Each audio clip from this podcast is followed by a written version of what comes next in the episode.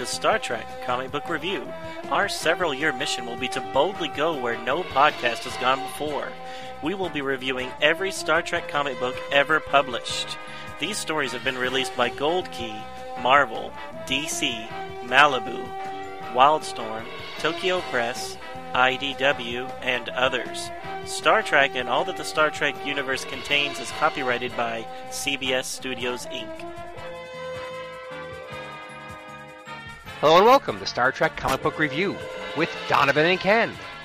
Episode number 75 for February 9th, 2012. It is. And we're finishing off the publishing year of 1991 by taking a look at Star Trek and Star Trek The Next Generation annual number 2s. Excellent. Big, beefy stories. Yes. And like last year, they seem to have an unofficial theme, which this theme, I think, would be Starfleet Academy. Would you agree? Definitely. More so with the original Trek annual than the second, but there's a lot of stuff in Next Gen harkening back to Academy days. Right, which I was surprised on. We don't see the Starfleet Academy that much, especially in flashbacks for the Next Generation, so it was cool to see it. Exactly. There was just that little stuff they did in the TV show where when Wesley went there. Right, but it wasn't really a flashback, yeah. No. Yep. Yeah, and this one, of course, as we'll find out, is for Riker's days in the Academy. Spoiler, man. They're going to hear it soon. I don't think I'm spoiling anything. You want to get started so that we can get there faster? I think so. I have the pleasure of doing the original Trek annual, which is really cool because it's about Kirk's days in Starfleet Academy, which is really cool. You know, I was engaged in this story, so I'm looking forward to hopefully not boring the studio audience. So are you saying that this is a rather long one? And it's more entertaining than just Gary Mitchell saying that Kirk was a book on legs? A walking, yeah, right. A stack of books on legs or something. Yeah, something like that. There are so many cool things in this story that tie in references during the TV show back to those days. So many things that were said in the original Kirk pilot are tied in very nicely in this story. I really like how they did that. Yeah, me too.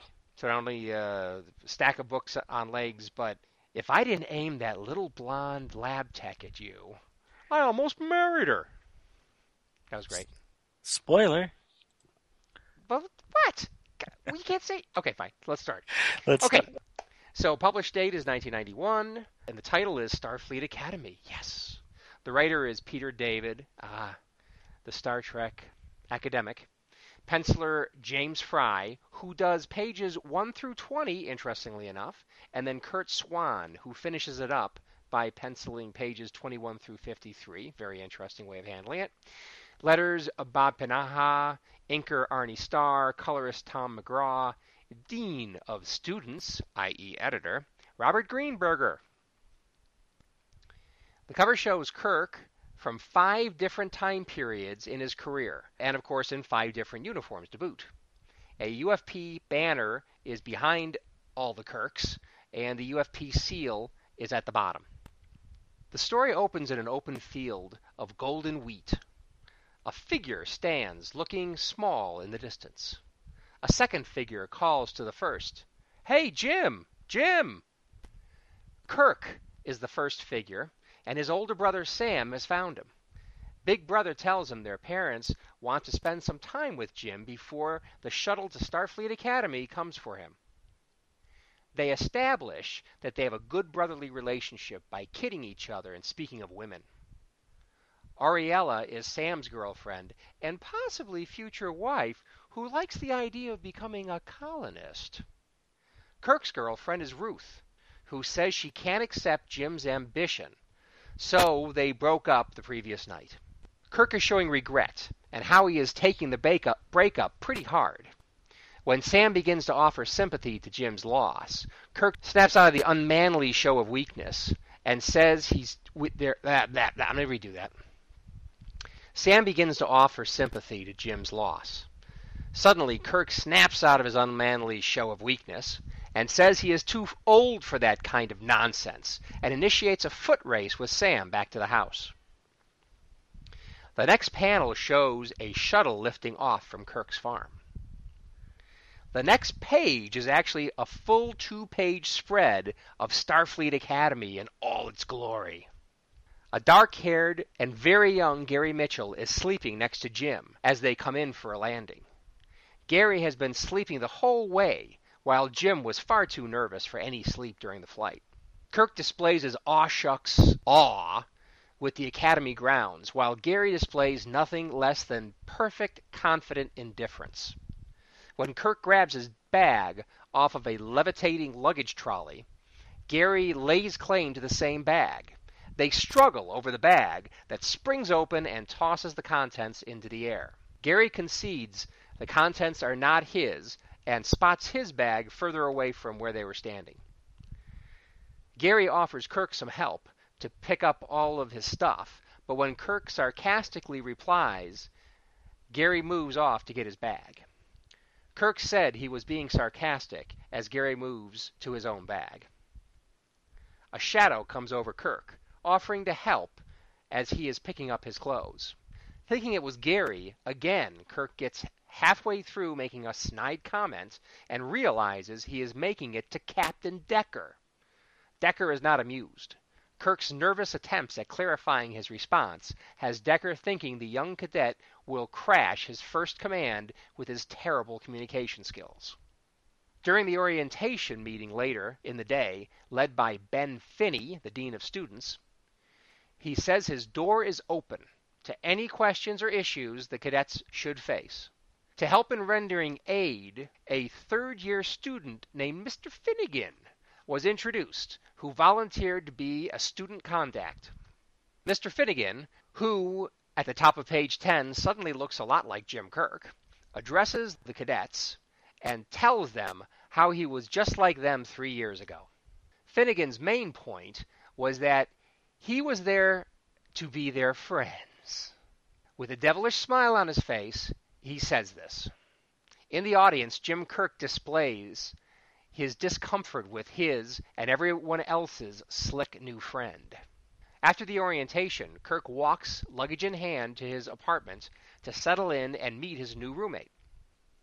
When he enters the place, it is a pigsty. Clothes and belongings are strewn everywhere. When his sleeping roommate wakes up, he discovers that it's Gary Mitchell, the sleep farmer on the shuttle flight, and the jerk who threw his clothes all over the place when it popped out of his luggage. Gary introduces himself, and Kirk turns around and leaves without a word.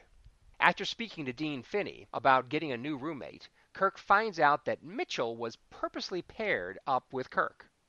Their psych profiles indicate that they will be very beneficial for each other.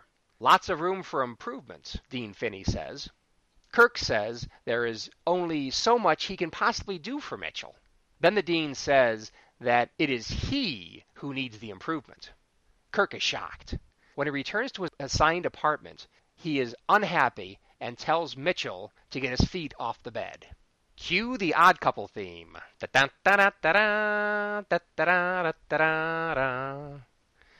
the next morning, Kirk is up early studying what appears to be on a 1990s computer room.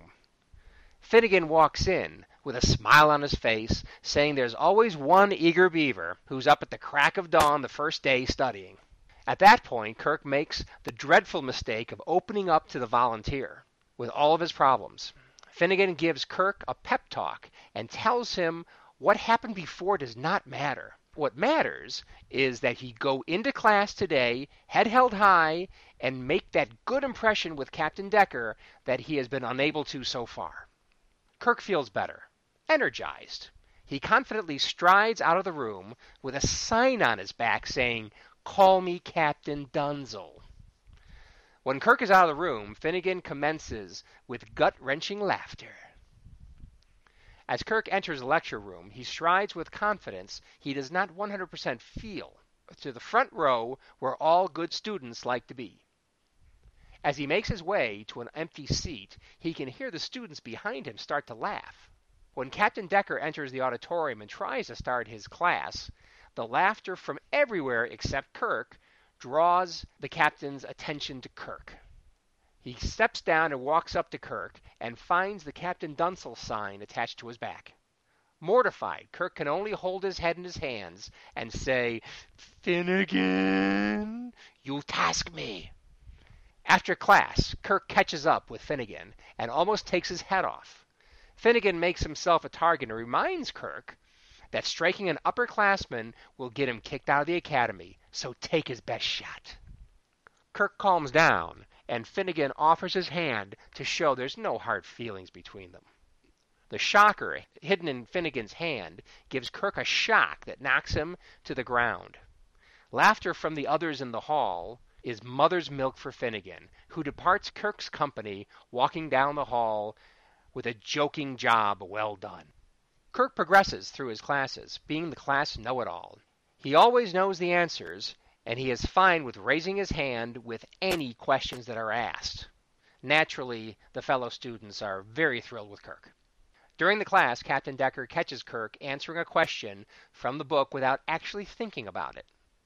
Memorization and parroting back answers will not develop an effective commander. Decker puts Kirk on the spot in front of the entire class and makes the point that just because a superior officer tells you something is so, you can't just believe it blindly.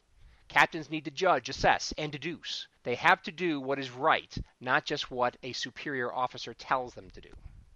After class, Kirk bursts into the apartment, mad as hell, and ready to quit the academy. Gary is sitting on his bed and casually sipping on a juice box.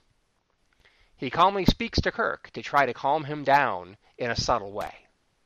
Kirk vents his frustration on Gary and says he will be a space miner or something because he is just not good enough for Starfleet.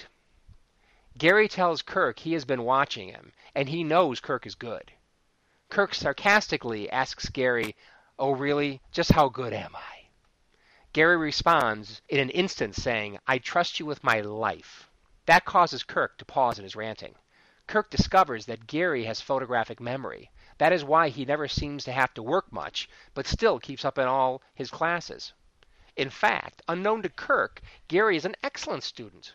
Gary stands up and tells Kirk, "It's time to study." After 4 hours of studying, Gary tries to get Kirk to go to a party. Kirk refuses, saying he needs to keep up studying since he has no photographic memory. After Kirk falls victim to another of Finnegan's jokes, Kirk finally convinces Gary to go without him. After a little while, a knock comes to the door, and when Kirk answers the door, the party enters. Gary brought the entire party to Kirk. Kirk continues to play Mr. Serious Student, to the point that he leaves the party to sit outside on a bench to study. Gary talks a very attractive young blonde girl into going out and talking to his poor depressed friend Jim. She agrees, and the start of something great begins. She brings Jim a drink and talks him into drinking it despite his strong desire to study. They get to know each other, and Kirk finds out that she is a science major and a really smart lady. She introduces herself as Carol Marcus. She offers her place as a quieter place to study. He takes her up on it. They continue to drink at her place, and after a while, Carol tells a joke about Jim being utterly ruthless. As in Kirk's former girlfriend, Ruth, who dumped him. After that, they get closer. After Kirk tells Carol why he wants to go to the stars so badly, she makes a joke about Starfleet officers doing it on impulse, and they kiss. The next thing Kirk knows, it's morning, and he is in Carol's bed. They thank each other for a very good time, and Kirk immediately asks if Carol would consider transferring to Starfleet Academy.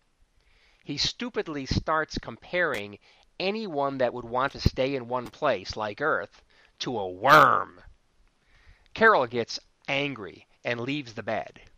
Kirk kicks himself and then sees his exams are in 10 minutes. He dresses and heads out of the door half-dressed. Carol wishes him luck on the exams and calls him a bastard for leaving in the middle of their first fight. He stops at the apartment where Gary is still asleep. They both dress and head out to the exam. On the way, Finnegan stands in Kirk's way, and he won't let Kirk pass. Gary goes around Finnegan and gets on his hands and knees behind him, motioning to Kirk to push Finnegan over his back. Kirk gets the hand motions and pushes Finnegan onto his backside. Gary and Jim continue their dash to the exam, leaving Finnegan swearing revenge as he picks himself up. They barely make it to the examination room when the automated doors close just behind them. They take their seats just as Captain Decker enters. They take the exam. After the exam, Kirk gets angry at Gary for the party shenanigans that almost cost him the ability to take the final exams. They argue with each other all the way to their apartment, that they find loaded wall-to-wall with sheep. Gary says the only guy he dislikes more than Kirk is Finnegan. Later, while Kirk is having a swim in the pool in a Speedo, Carol walks up in a fetching black bathing suit. Kirk apologizes, and they enter into the next phase of their relationship, with Carol's eyes wide open to Kirk's eventual departure to the stars.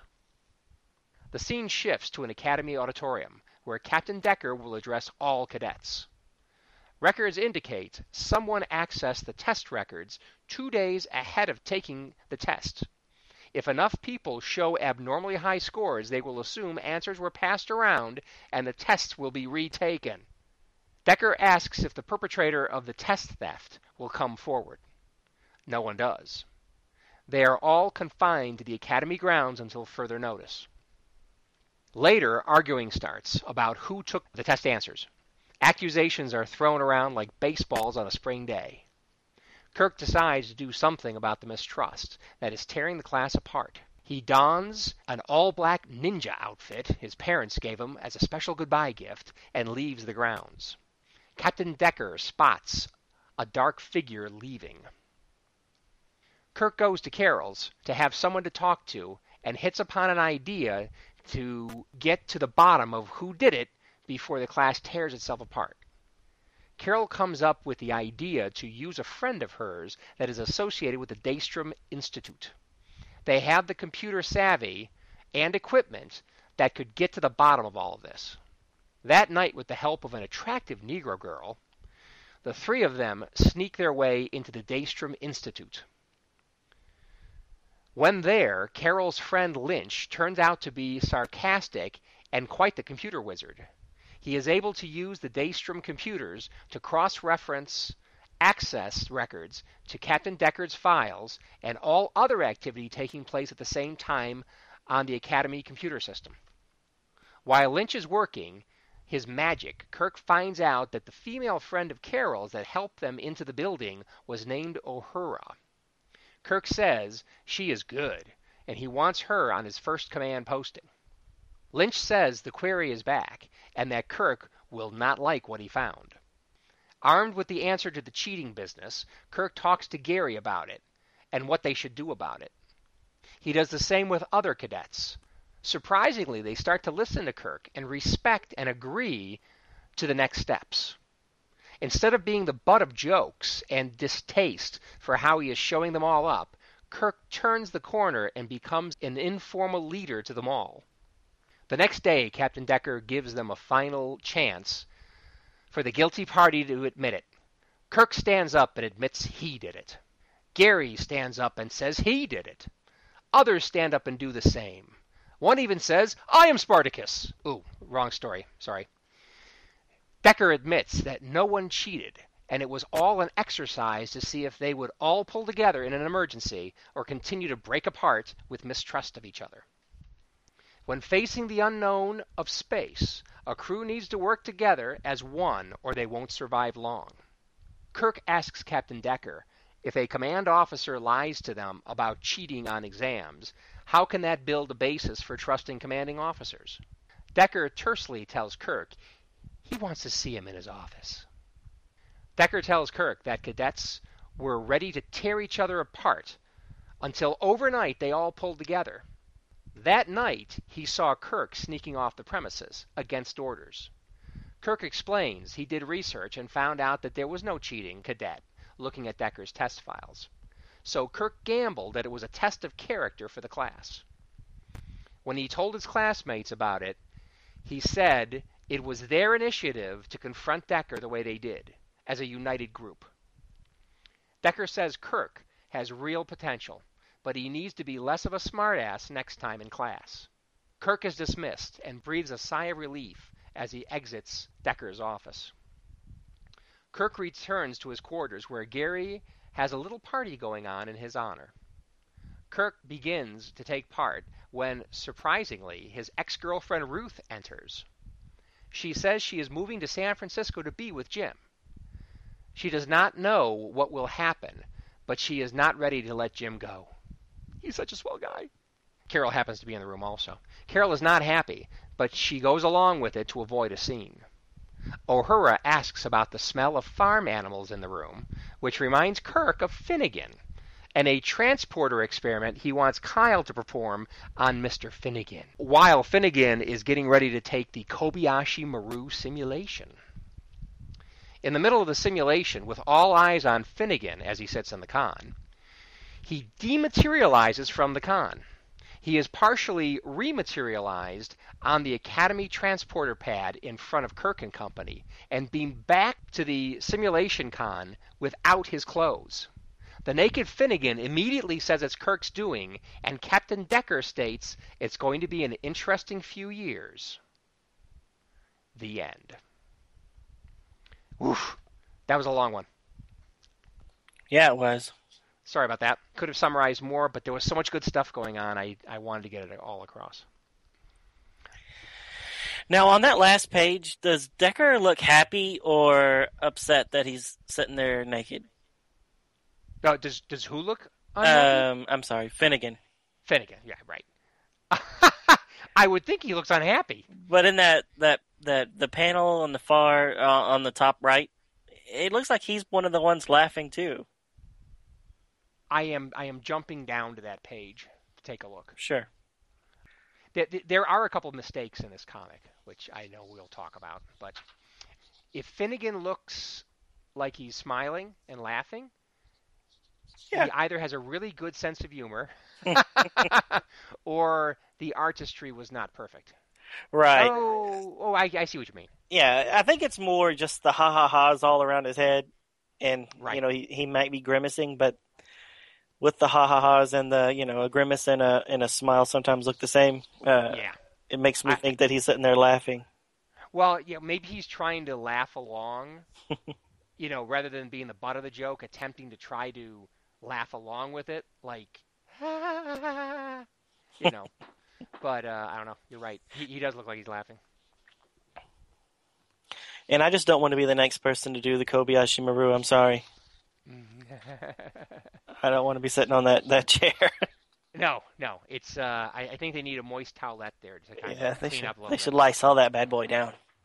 Real good. But anyways, no, I really enjoyed this book. It obviously ties in really well with the two books that we did with Brian a few months ago. Yes. That were kind of a continuation of this. Mm-hmm. I think that was issue number 75 and 76 of this series, if I'm not mistaken. Mm-hmm. No, you're probably right.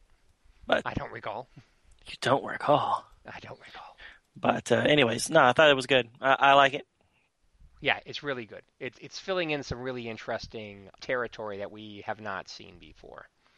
And also comparing this to the 2009 movie, it's interesting to see the differences and which bits they chose to show and which bits they didn't show. Because, of course, they could only stay in Starfleet Academy for so long. I mean, they had an adventure to get to. Right. And also to see how the different staffing and events were a little bit different in the different realities. Right. Yeah, well, that's with everything, I guess, when you take into account the new continuity. Exactly. So, you know, obviously Gary was the traditional friend in the Academy of Kirk. In the movie, it's pretty much McCoy. Yep. Yeah, because, you know, the common Star Trek watcher doesn't know who Gary Mitchell is.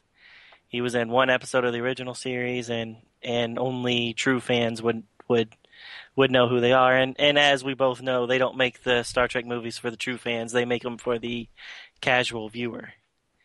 Because the true fans will go see it no matter how bad it is. Right. Hopefully there's enough of them to make it financially viable. Well, that's just that there's not enough of them to make it financially viable. That's why they have to cater to the non-Star Trek fan. And that's why we get B4 and other things that don't really fit into the continuity of the overall series, but it got people in to see Data acting funny. And that brings in the people. But do you think B4 was introduced to appeal to a greater common population? I do. Moviegoer? I do. I think that they wanted to have the comedy aspect and having a character that looks like Data acting like a little child in the trailers would draw in a certain number of people that might not see it otherwise. Interesting. And I also think that's why they make no reference to lore in the movie, nor do they make reference to Riker also having a clone out there. So when Picard's all whining about how it feels so weird to have a clone to Riker, Riker's like, no, crap, dude. Mm-hmm. Well, remember it wasn't really a clone. He joined the Maquis and he's in prison right now? Do you not remember these storylines, Picard? Well, they did reuse a couple of things there, right? And they had to cater to the people that aren't true fans, and I get it. And the new movie did the same thing. Let's take the little bits that everybody knows and mix it together into a new story. Yeah, which that's what they had to do. So, and first off, I thought B4 was there because Brent Spiner was getting older, and if you're a robot, you're going to look like he did when he was, in his 30s, and then with him progressing into his 40s, I think they had to have, something that wasn't quite perfect, so the actor could really continue to play the role. That's why I thought that'd be four. But yeah.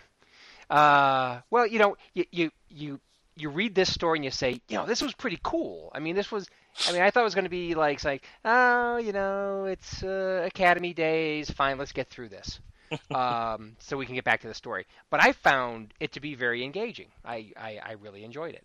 And seeing how much they skipped in the 2009 movie, I wasn't as happy about it. But really, I mean, if you're going to do an origin story and fit in a full adventure in the same 2-hour span, you got to make cuts somewhere. So.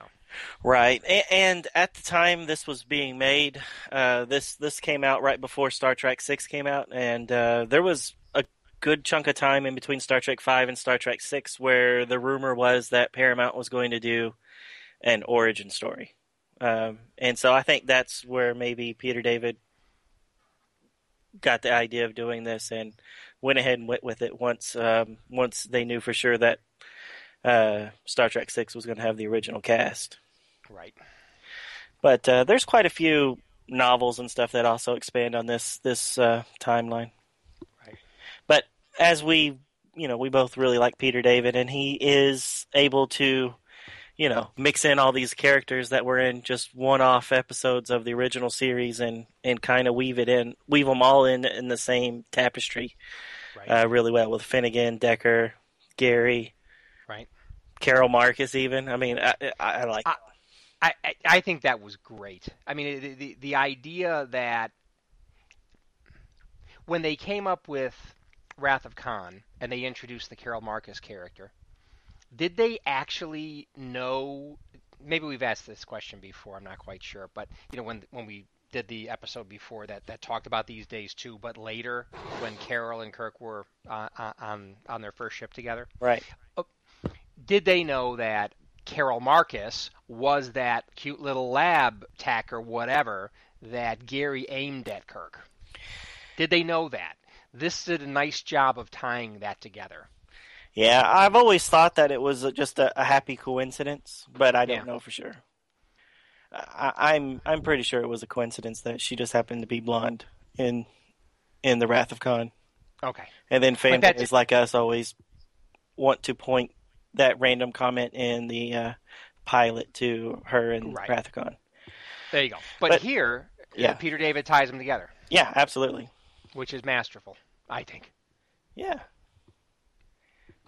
Yep, it was good. I didn't really understand the Ruth stuff, though. That seemed kind of tacked on. Or do they ever... I mean, they never reference the old girlfriend Ruth, do they? I've never heard a reference to Ruth. Okay. Never. And bringing her back into it at the end, it makes things a little bit more complicated. Right. Maybe more complicated than I wanted to see at the end of the story. Because it was at the end. Yeah, like the last page or two. Yeah. So it's like everything's kind of cool, going cool and stuff. Yeah, okay, cool. Getting Finnegan, Captain Decker's thinking Kirk's cool, and Kirk is getting his confidence up and showing his leadership skills, abilities, and Carol and Kirk are getting along real well, and here comes Ruth to mix things up again. So. Yeah, and she doesn't show up in those later episodes or those later issues. Not at all. Not mentioned at all. So, yeah, I don't really know. Maybe they were going to do something with her and never did. Who knows? Right. Yep.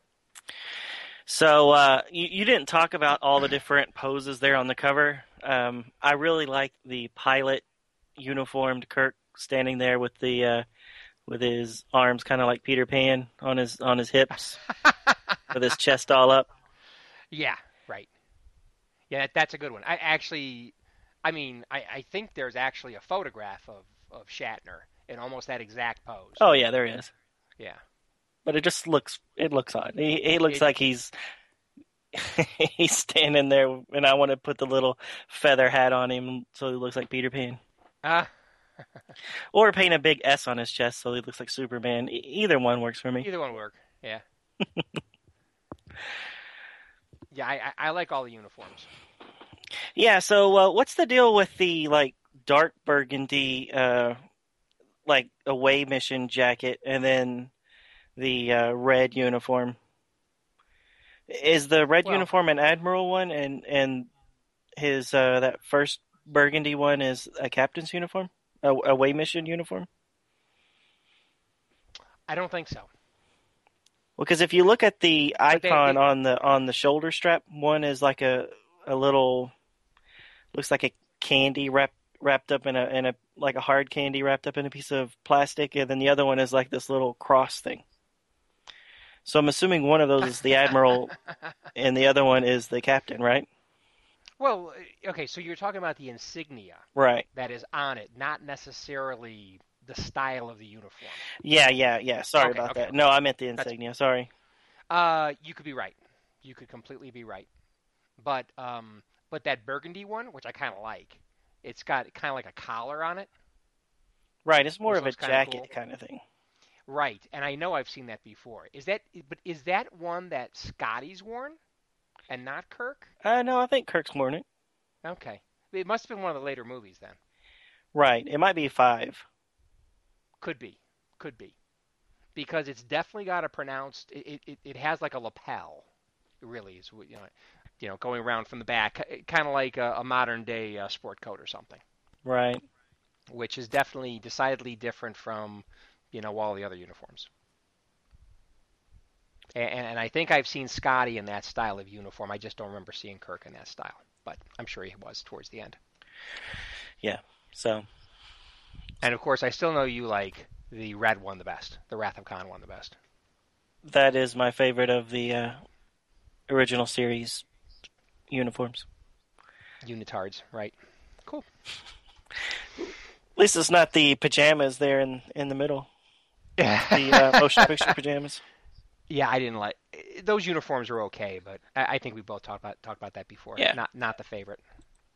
All right, so back to the book itself. Yes. What do you think about the Peter and Kirk moments?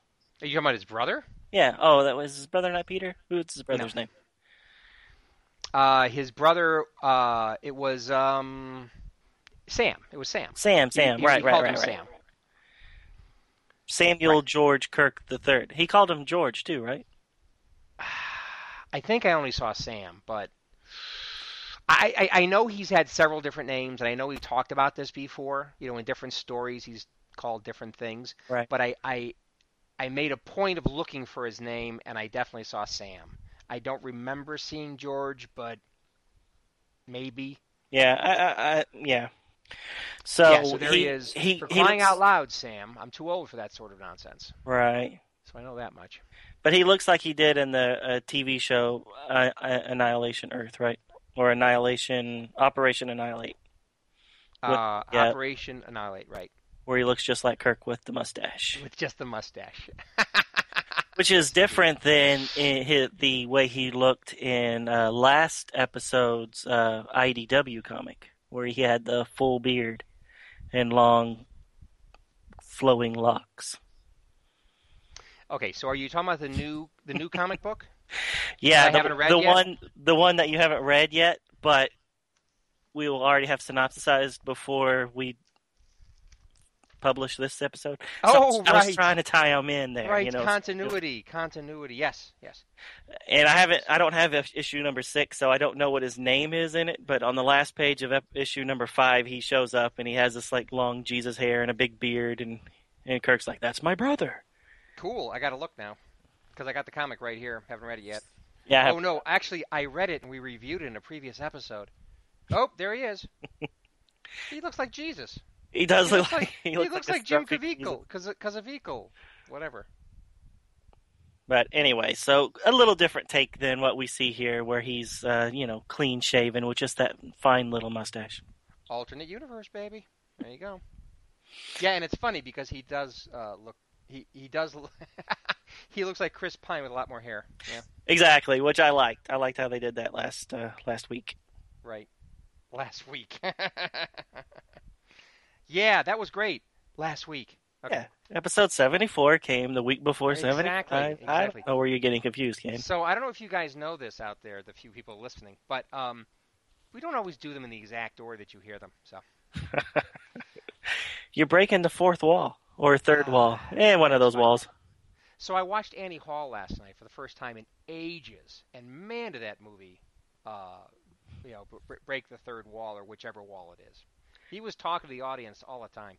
Very interesting. And that's the Woody Allen movie? Woody Allen. Annie Hall Academy Award for 1977 or something like that. And that's the one with the little redheaded girl that sings a lot? Redheaded? Yeah. She's always talking about the sun will come out tomorrow and whatnot. That's not funny. Okay. All right. Back to Star Trek.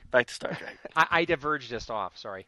How about on page 13 where Kirk is studying that room on the first morning, and all the computer – it's like a computer lab.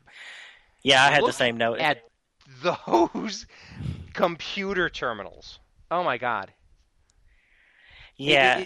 They even emit a green glow like those old – like those old mainframe terminals. Those old monochrome terminals. Exactly.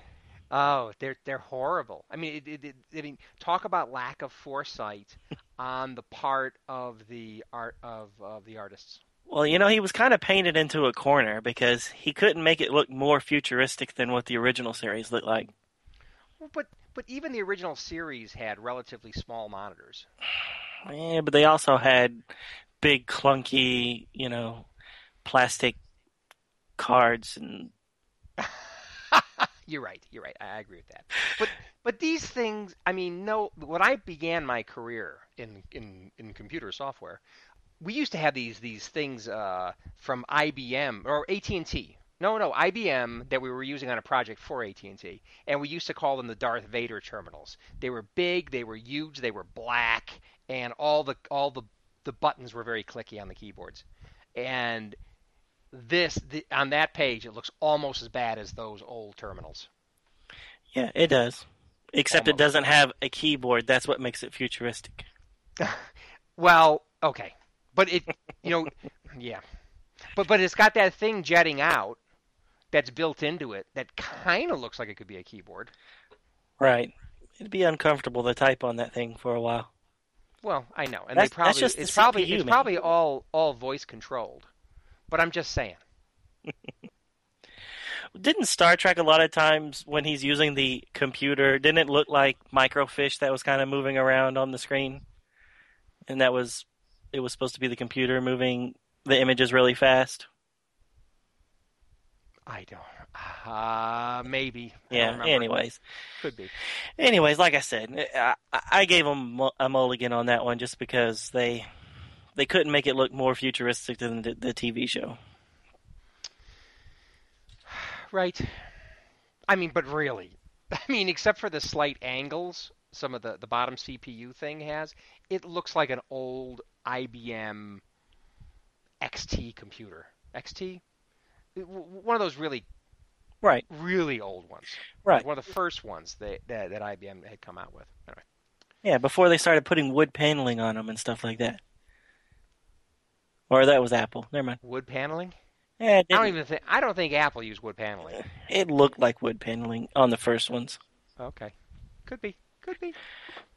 Well, the Atari 2600 had wood paneling. That was okay, but that's a video game console.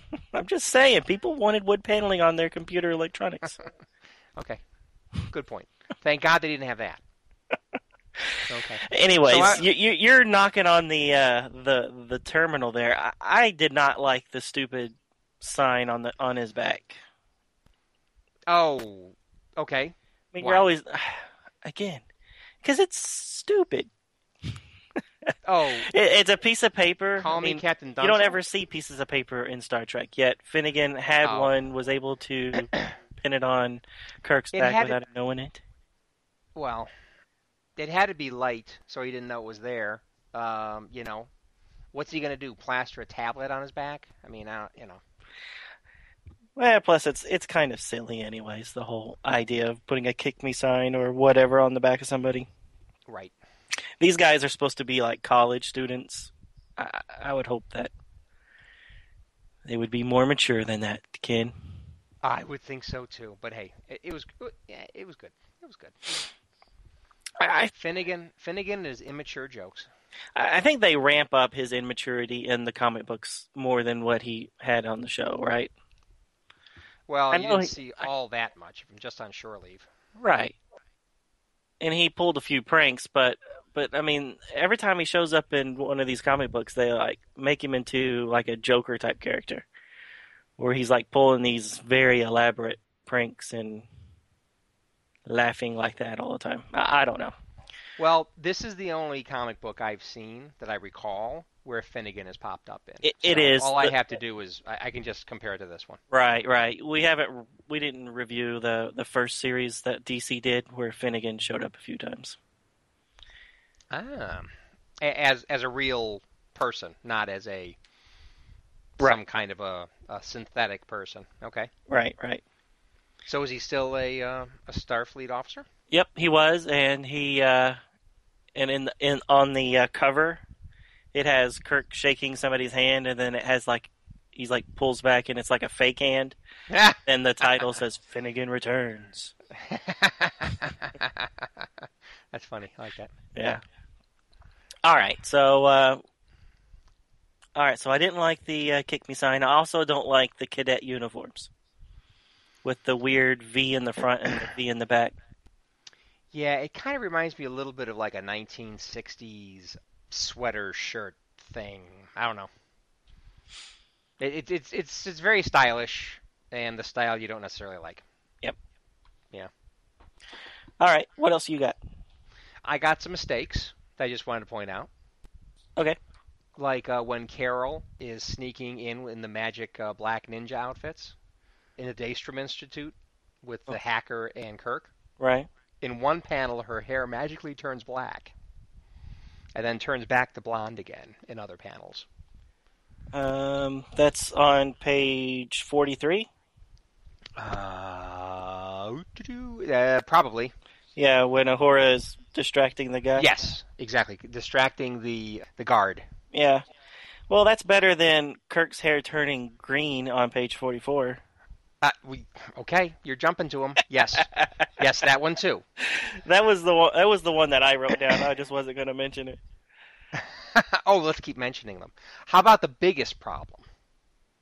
Okay, this is the biggest mistake. At least I think it's the biggest mistake. Okay. Those other things are just inking problems. Okay, but what was it? There is a dialogue balloon problem. It is towards the end. Huh, I must have missed it. Let me narrow it down for you. On page 51, on the top right panel. Okay. Okay, so there's a scene where Kirk is next to Ruth, and then right across from him is Kyle. Okay, who's the blonde? Who was a blonde cadet? Right. Who apparently is a whiz with the transporter, and he's the guy that does the Finnegan thing. If you look at the dialogue balloons, it shows the blonde guy, Kyle, basically doing Kirk's lines, and Kirk, in response, doing Kyle's lines. Yes, you're right. I didn't even catch that. That is funny. Well, that is funny, because at first, I wasn't sure who the brown-haired guy was. Because there's a couple brown-haired guys here, and even in some things, Kirk and Finnegan look a lot alike. Not all of them, but some of them. So I thought, oh, that must be Kyle. But wait a minute, Kyle's calling the other guy Kyle, and it's like, and then I said, oh, that's Kirk. Okay, so no, that's hilarious. Yeah, right. It took me a few minutes to figure out what was going on. Yeah, so, I must not have been paying attention to the little where the balloons were pointing. I was just reading it. That's right. Funny. So quickly, it's when Uhura in Kirk's and Gary's quarters says, "Hey, I smell farm animals in here." Then what appears to be the wrong guy does Kirk's lines. "Oh, yes, thank you for the reminder, Uhura. Finnegan is scheduled for the Kobayashi Maru test this afternoon. Kyle, you're the best student in transporter physics. I have a little experiment I'd like you to run with the Academy transporters." And then in response, "Is it in the interest of science, I trust?" Anyway, so obviously they've got the word balloons mixed up. Huh. Indeed. But it's still a very good comic. Oh, yeah, I liked it. Yeah, so it kind of shows you how, they got production pressures putting these things together. Right. Not everything gets caught by the editor, I guess. Right. So my last comment was, and I don't know if you have more, but my last one was, you think the photo memory or photographic memory of Gary was supposed to be some sort of reference to his psychic or his latent psychic powers that he gets in or that he had before the pilot? I had not even considered that. But maybe. He's a very talented guy, isn't he? He is, and I don't remember them ever... If they have nothing to do with each other. Yeah, I don't remember them ever saying he had photographic memory in the show. Ooh, wait a minute. Oh, that's interesting. Okay, so that's another mistake. Because didn't they say something in the TV show when Gary's getting all of his powers about how quickly he can read? Oh, yeah, that's right. Doesn't Gary say something about... Well, maybe he doesn't. Maybe I'm just making it up. I thought he might have said something about being able to remember everything. I don't know. Yeah, you're right. Yeah, because when he's going through the pages really fast, like the microfiche thing. Right. Yeah, you're right. I mean, he's reading it in like data. Right. And he seems to be remembering all this stuff if he doesn't actually come out and say it. No, I think he does because he said he's read the whole Enterprise library. Yeah. Good point. Very interesting. Good catch. Yeah, well, I watched that episode a lot. And you listened to it on tape a lot. I did. Yes, you remember that. Okay. The last thing I have to say is, isn't it interesting how a computer hacker named Lynch ends up being the first person to call Jim Kirk Captain Kirk? I don't get the reference. What is Lynch? Well, Lynch is the computer hacker that's the friend of Carol. Right. Who's in the Daystrom Institute. Computers hacking away and finding out that Captain Decker was lying. Basically about somebody stealing the test scores. Right. Or test answers.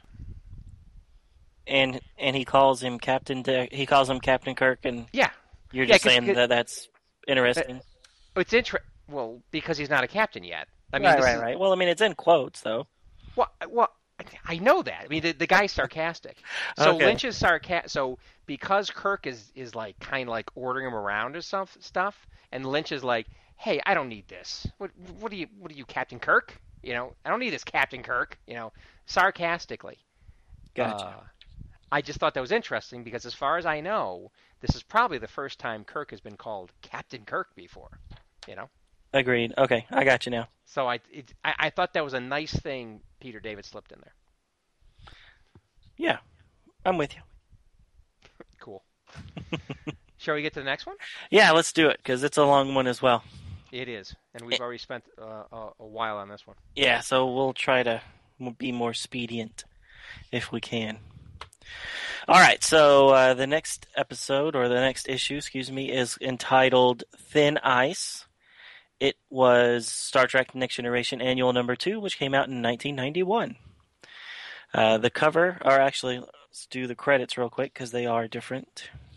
Writer, Michael Jan Friedman. Penciler is Matt Haley. Inker is Carlos Garzon. Letterer, Bob Panaha. Colorist, Julianne Frieder. And editor is Robert Greenberger. All right, so the cover starts off with just a picture of Riker in the middle of the page. To the left is a headshot of Picard and Data. And to the right is the torso and head of a female captain that we do not know who she is. Below these faces and bodies is a picture of a Constellation-class ship being attacked by these triangle-shaped ships. So if you're not familiar with it, a Constellation-class ship is the same class as the Stargazer.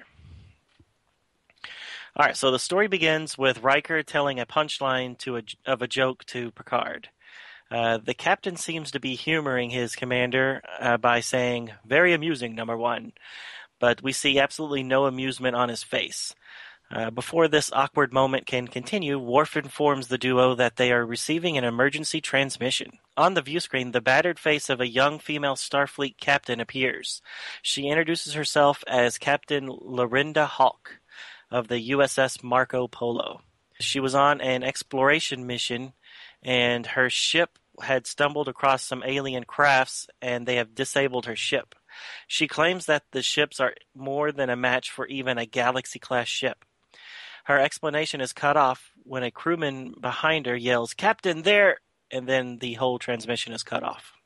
Worf traces the signal to the distant Beta Marada sector. Picard orders the crew to take them there at warp 9.2. Data informs them that that will take almost 2 days to get there, 1.9 days to be exact. Troy senses Riker's intense emotions. He informs the captain and the counselor that he knows Captain Hawk quite well. Picard orders Riker to do some research on the Beta Marada. It feels like there should be an N there, but there's not. Marada. So, Marada system. Once alone with his thoughts, Riker reflects on his youth in Alaska. He and a young Hawk are ice skating on a frozen lake. Lorinda is fearless and skates onto the thin ice. Riker refuses to follow, and she chides him for always playing it safe. She pretends to fall, and he rushes to help her. Upset when he finds out that she has deceived him, Riker skates away from her. The 2 days pass quickly, and the Enterprise is now only minutes away from the Marco Polo's last position. Before they can arrive, Data detects an anomaly. He is able to alter course before they run into what seems to be long black hole ribbons. So these black holes, instead of forming the normal disc-shaped event horizon, has somehow formed these long, spindly arms. The Enterprise files this for later investigation and continues on their way. The Enterprise arrives to see the battered Marco Polo surrounded by several triangle-shaped ships. Worf picks up life signs aboard the Marco Polo, but he does not pick up any on the alien craft. Data speculates that the ships could be robotic drones. Riker relates that this could be from a yet unknown race called the Darzen. And the reason why it's unknown is because they've only found ruins of the Darzen civilization. They've never actually met the species.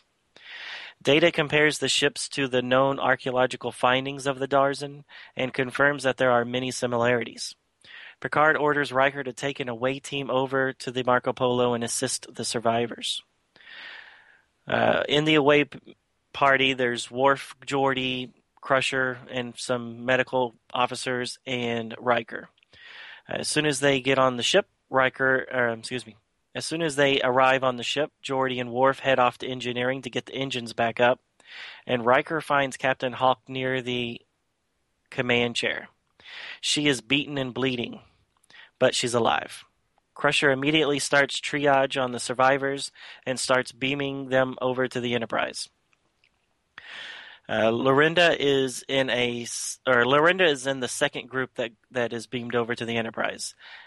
She fights at first because she doesn't want to leave the ship, but eventually she relents and is sent over. Riker takes this time to reflect on his Starfleet Academy days. He and a group of cadets are being assigned a task of assisting a damaged ship out of an asteroid belt. Once the instructor has finished explaining the parameters of the exercise, Riker takes command and starts outlining his plans. One of the cadets informs him that they've detected a transporter signal to the other ship. When he hails the damaged ship, he is shocked to find that Hawk has beamed over and is already piloting the ship to safety. Though the instructor finds it humorous in her aggressiveness, Riker chews her out for not following the proper chain of command during the training exercise. So we flash back to the present. The drone ships seem to finally notice the Enterprise and start to attack. Picard orders a retreat at Warp 2. The ships are able to keep up with the Enterprise and actually take down the shields with just a few shots from their weapons. And then, without warning, the three drone ships break off and return back to the Marco Polo. Picard and Data speculate that the drones were only programmed to defend a certain area, and once the Enterprise passed the patrol point, they broke off and returned back to their original position.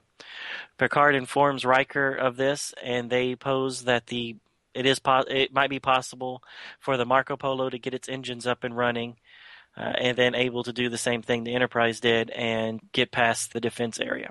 After Riker is finished talking to Picard, he checks in with Geordi on the progress on the engines, and then he allows himself to enjoy another flashback. So we see a young Riker, this would probably be 20-ish age Riker, on an alien planet watching a sunrise. He is joined by Lorinda. She confirms that Riker has been on board the USS Hood for several years now, and that she is on the USS Fearless. Riker apologizes for his reaction to her stunt back in their Starfleet Academy days. They have a brief argument, and then Lorinda confesses that she has been in love with Riker since they were kids. In fact, she only joined Starfleet solely because he did, and she wanted to be with him.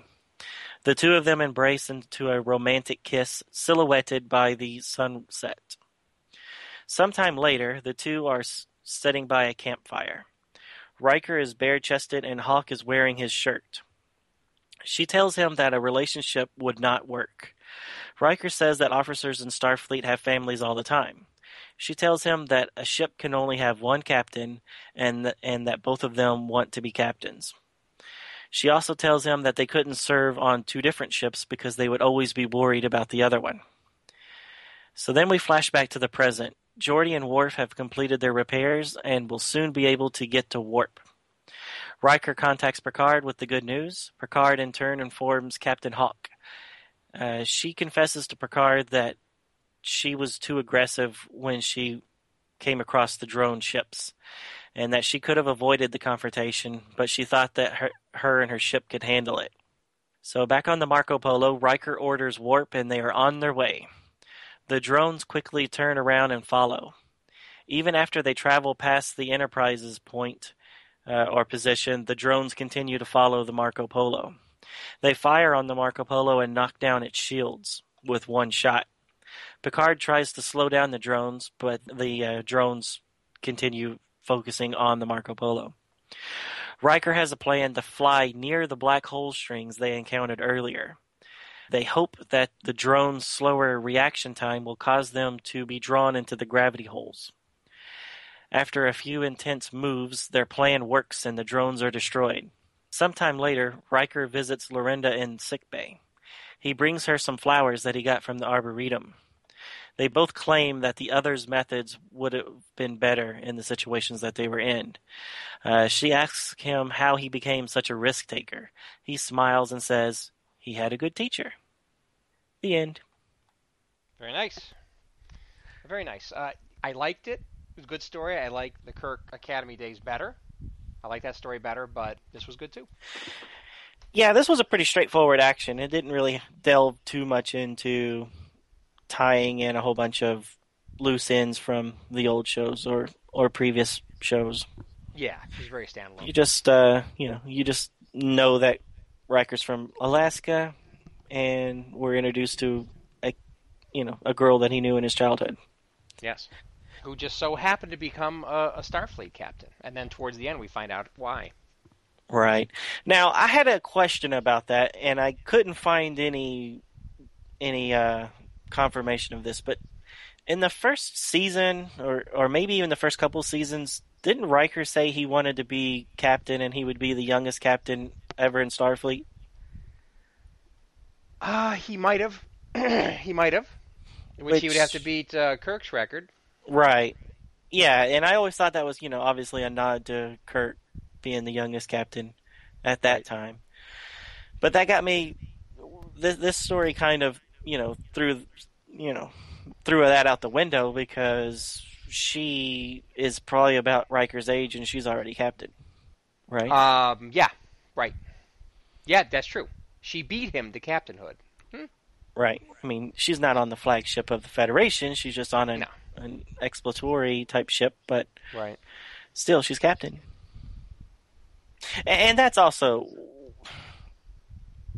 Is there different levels of captain? Would a captain of the Marco Polo have the same weight as being captain of the Enterprise? Flagship of the Federation? Or even one of the other, like the Hood or something like that. I mean... Well, I would think that if you're going to put a ship into deep space exploration... That's a pretty responsible place to be, too. But yeah, compared to a full-size ship... And by the way, you had mentioned that the Marco Polo is a modified version of Picard's original command. Well, on the cover it is, and then in the book itself, they refer to it as a Challenger-class ship, and it only has 2 nacelles instead of 4. Interesting point. Let's discuss that. That'd be great. Okay. I don't want to take us away from the youth of the girl, but yes, it's very... I want to get back to that, but let's talk about the ships, because I love ships. So, right, on the cover, it looks like Picard's original ship. Right. It's got the 4 nacelles. They're organized the same way, the way they all come together into a central structure. And then even the saucer section, which is elongated in the back, looks like that ship. Yep. I'm looking right at Picard's original ship. I got a pewter one of it. Right. What the devil's the name again? Stargazer. Oh, Stargazer, of course. How could I forget that? Anyway, but you're right. Inside, it only has 2 nacelles, and it has an engineering section on the bottom, a more conventional shape. Right. From that standpoint. So it is kind of interesting how many times the covers are quite different from the contents of the book. I mean, even the girlfriend has black hair on the cover, when inside the book she's got pretty much like a red auburn kind of hair, dark red hair. Right. So, and back to the ship itself, the registration numbers are different from the cover and the book. Ah, figures you recognize that. It's 6167. Yeah, then the 4th digit is kind of you can't really see covered it up by an explosion. But then in the book, it is NCC 7219. And that makes more sense. Right. Because 167 something is a pretty low number. That's lower than the Enterprise. It is. Hmm.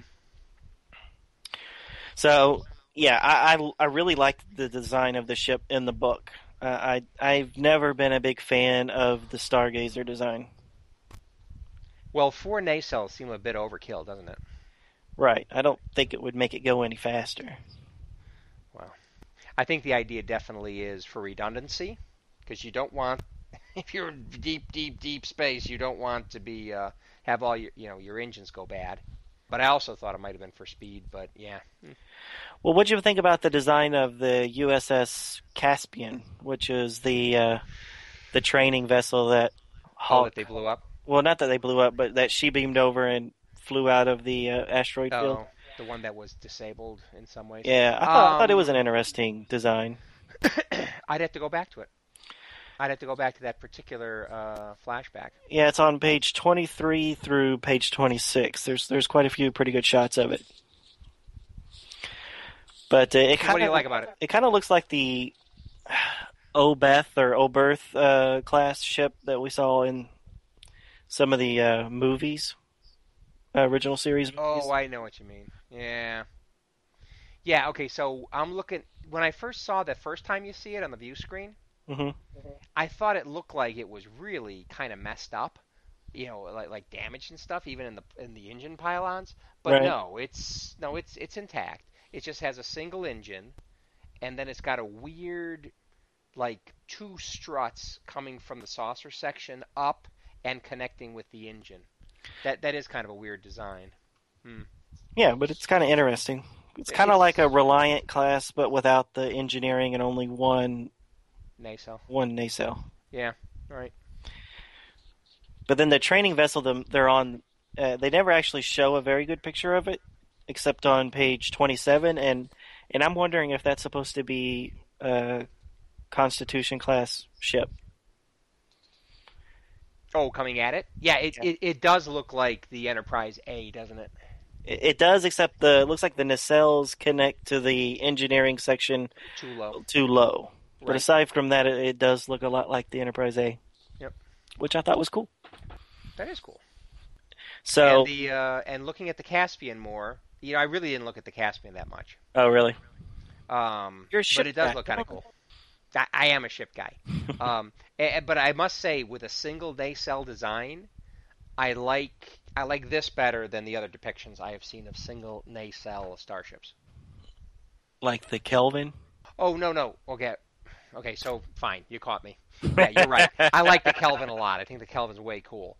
But a lot of traditional depictions of single nacelle starships are weak. I mean, it basically looks like all they did is, let's say the original Enterprise. All they did is take the original Enterprise, removed the engineering section completely, took one of the nacelles and just stuck it on the bottom. where the engineering section normally is on the Enterprise. Right. Really not a lot of creativity in the design. And I've seen a depiction of the same kind of thing, but using the new Enterprise from the 2009 movie. So that really? Style, but it's, it does the same kind of thing. It just removes the engineering section and sticks, one of the two engines on the bottom of the strut between the saucer section and the nacelle. Huh, I haven't seen that. Yeah, well, I mean that I think that's just a fan CG generation, and I could easily send it to you if you'd like to see it. But it's not any kind of official Paramount thing or anything like that. Sure. Yeah, I'd look at it. Yeah, it's interesting. Yeah, I like this better. I like the Caspian better. So, did you think that Picard really was enjoying that joke on the first page, or?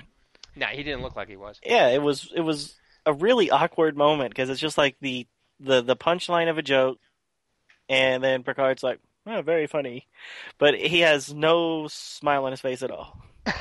And Riker's like, "Yeah, I thought you would enjoy that," and I'm like, "He didn't enjoy it." Just... Well, or Riker saying, "I thought you'd enjoy that." But you obviously didn't, like with disappointment or something. I there's a couple ways you could have taken it. Yeah, I took it in like, yeah, I thought you would enjoy that. Yeah, and the thing is, Riker's the guy that likes to tell jokes, so. Right. I mean, you'd think by now Riker had laid a few jokes on Picard over the years. Anyways. Yeah.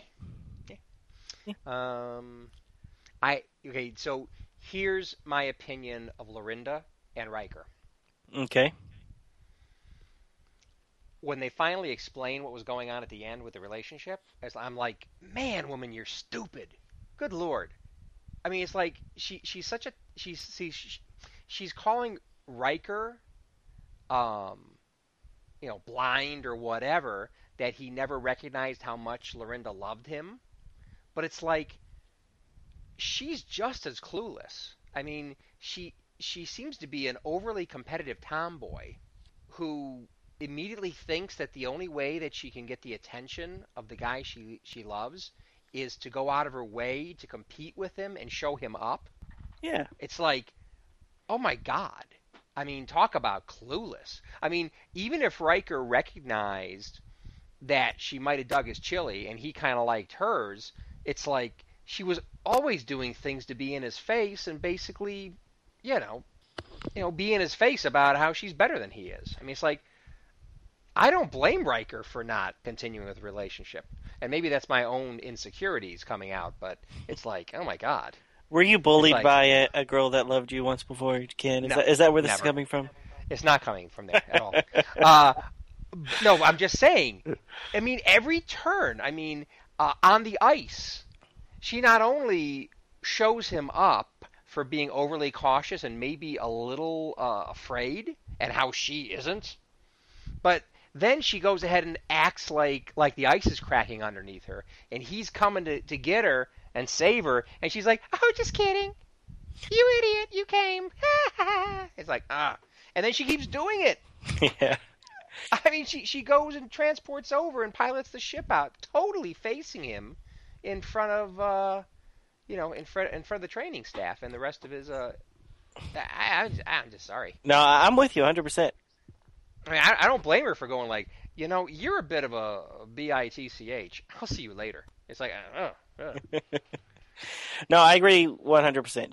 She definitely wasn't playing that the right way. I know. But I also thought it was weird that she said that she only joined Starfleet to be close to Halmar because he did. And yeah, and I think that if you're going to make that kind of life choice, you might be a little more vocal to the person that as to why you're doing that. Yep. But hey, you know, obviously when she got in, she was okay with it because, you know, she was off there piloting the Caspian. Or not the Caspian, but the Marco Polo, doing her thing. Right. Taking her chances. So what'd you think about the little ship design, the drone ships? Hey. Didn't they look like Tholian ships? Well, Tholian ships, a little bit like Tholian ships, but with like, I don't know, some kind of like drapey kind of stylistic touches that reminds me of like a movie theater or something. You know, movie theater lights, you know, around the bottom of the I can see that. Something. It's like some kind of Art Deco kind of look or something. I thought they were kind of weird, but I mean, they had to make it look very different from a Federation vessel, right? So they achieved that real good. Now, when they first showed them, I thought they were Tholian, and I thought, well, okay, that's going to explain why they can't get any readings off of them, and then when they showed them again, I was like, oh wait, that's not Tholian ships. So, anyways. They were weird, and they're obviously never discussed ever again. I think the way they were able to cleverly use that oddly shaped was supposed to be black holes or something. Yeah, black super string, black strings, holes or something. Whatever, black strings. It's like, oh my God, that was terrible. I'm glad you told us about that 15 pages earlier, because yeah, exactly. How that sure did come in handy.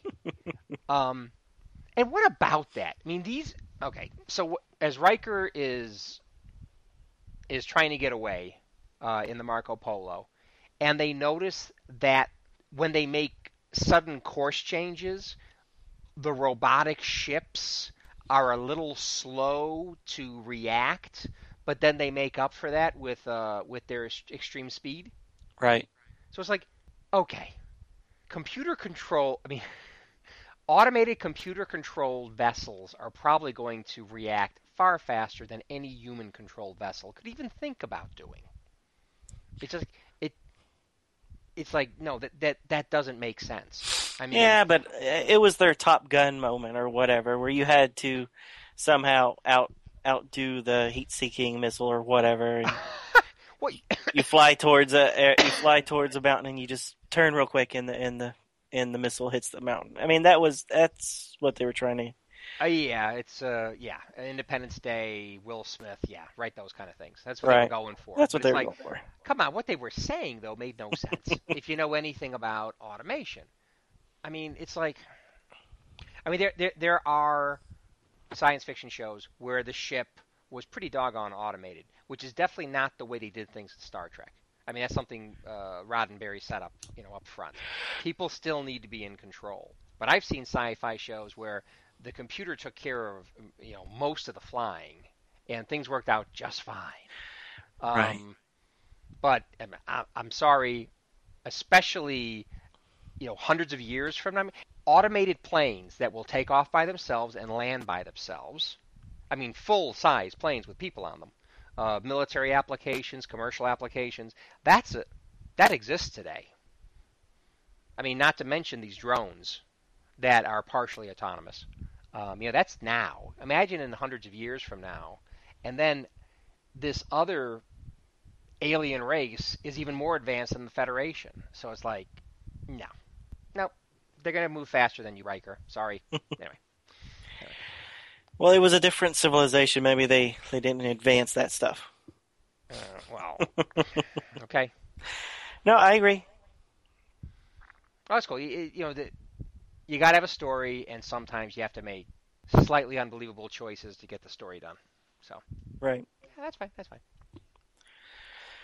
All right. So I just have two more comments, and they're more nitpick mistakes. So do you have anything else that's of substance? Not really, but the last thing I'll mention is Geordie's tricorder is red on page 21. Ah, hate that. Oh, I didn't write that one down. Yeah.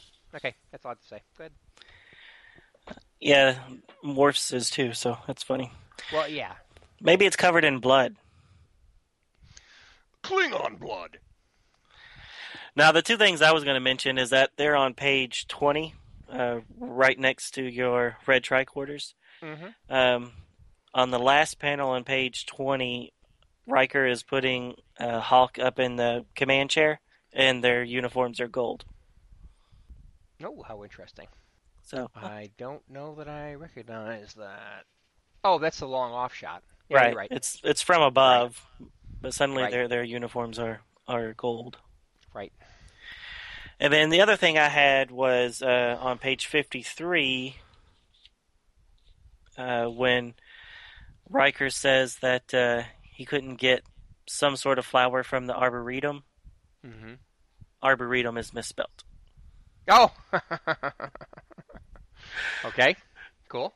Which when I was reading it and I stumbled on that word and I was like, wait, Arboretum, okay. And then I just went with it. And then when I was writing up the synopsis, I typed it in the way it was spelled there, and it came back. Yeah, this word is misspelled. Oh, so they got an extra B in there. Ah. Anyways, come on, Dean of Students, check the stuff out. All right, that was my last comment. You have anything else? No, not really. Two good stories. I don't know if Michael Jan Friedman was told that he had to have somehow sort of tie into Starfleet Academy, or it just was a coincidence. But I thought it was kind of cool. Yeah, I like it when the annuals kind of have the same theme, or somehow tie into one another. Like last year, they did the guest writer thing with what's his face, George Takei, and Will Robinson. No, he didn't do the annual. Q, whatever his name is, John Delancey. Right. Yeah. So, anyways, all right. Well, then that if we don't have anything else, we're not going to do any elsewhere stuff. So. Okay. We'll come back next week for episode 76. Excellent. Where we will do, let me check real quick. 76, we're going to do the original series, issue number 25 through 27. So Sounds good. Yep. Looking forward to continuing adventures. So, see you next time. Same Kirk time, same Kirk channel. Later. Thank you for listening to Star Trek Comic Book Review. All Star Trek stories and characters are copyrighted CBS Studios, Incorporated. All music, stories, and characters discussed are for entertainment purposes only. You can email us at startcomicbookreview@gmail.com. Visit us at our website, www.stcomicbookreview.com. Subscribe to us via iTunes, or friend us on Facebook at first name ST Comic, second name Book Review. See you next time on Star Trek Comic Book Review.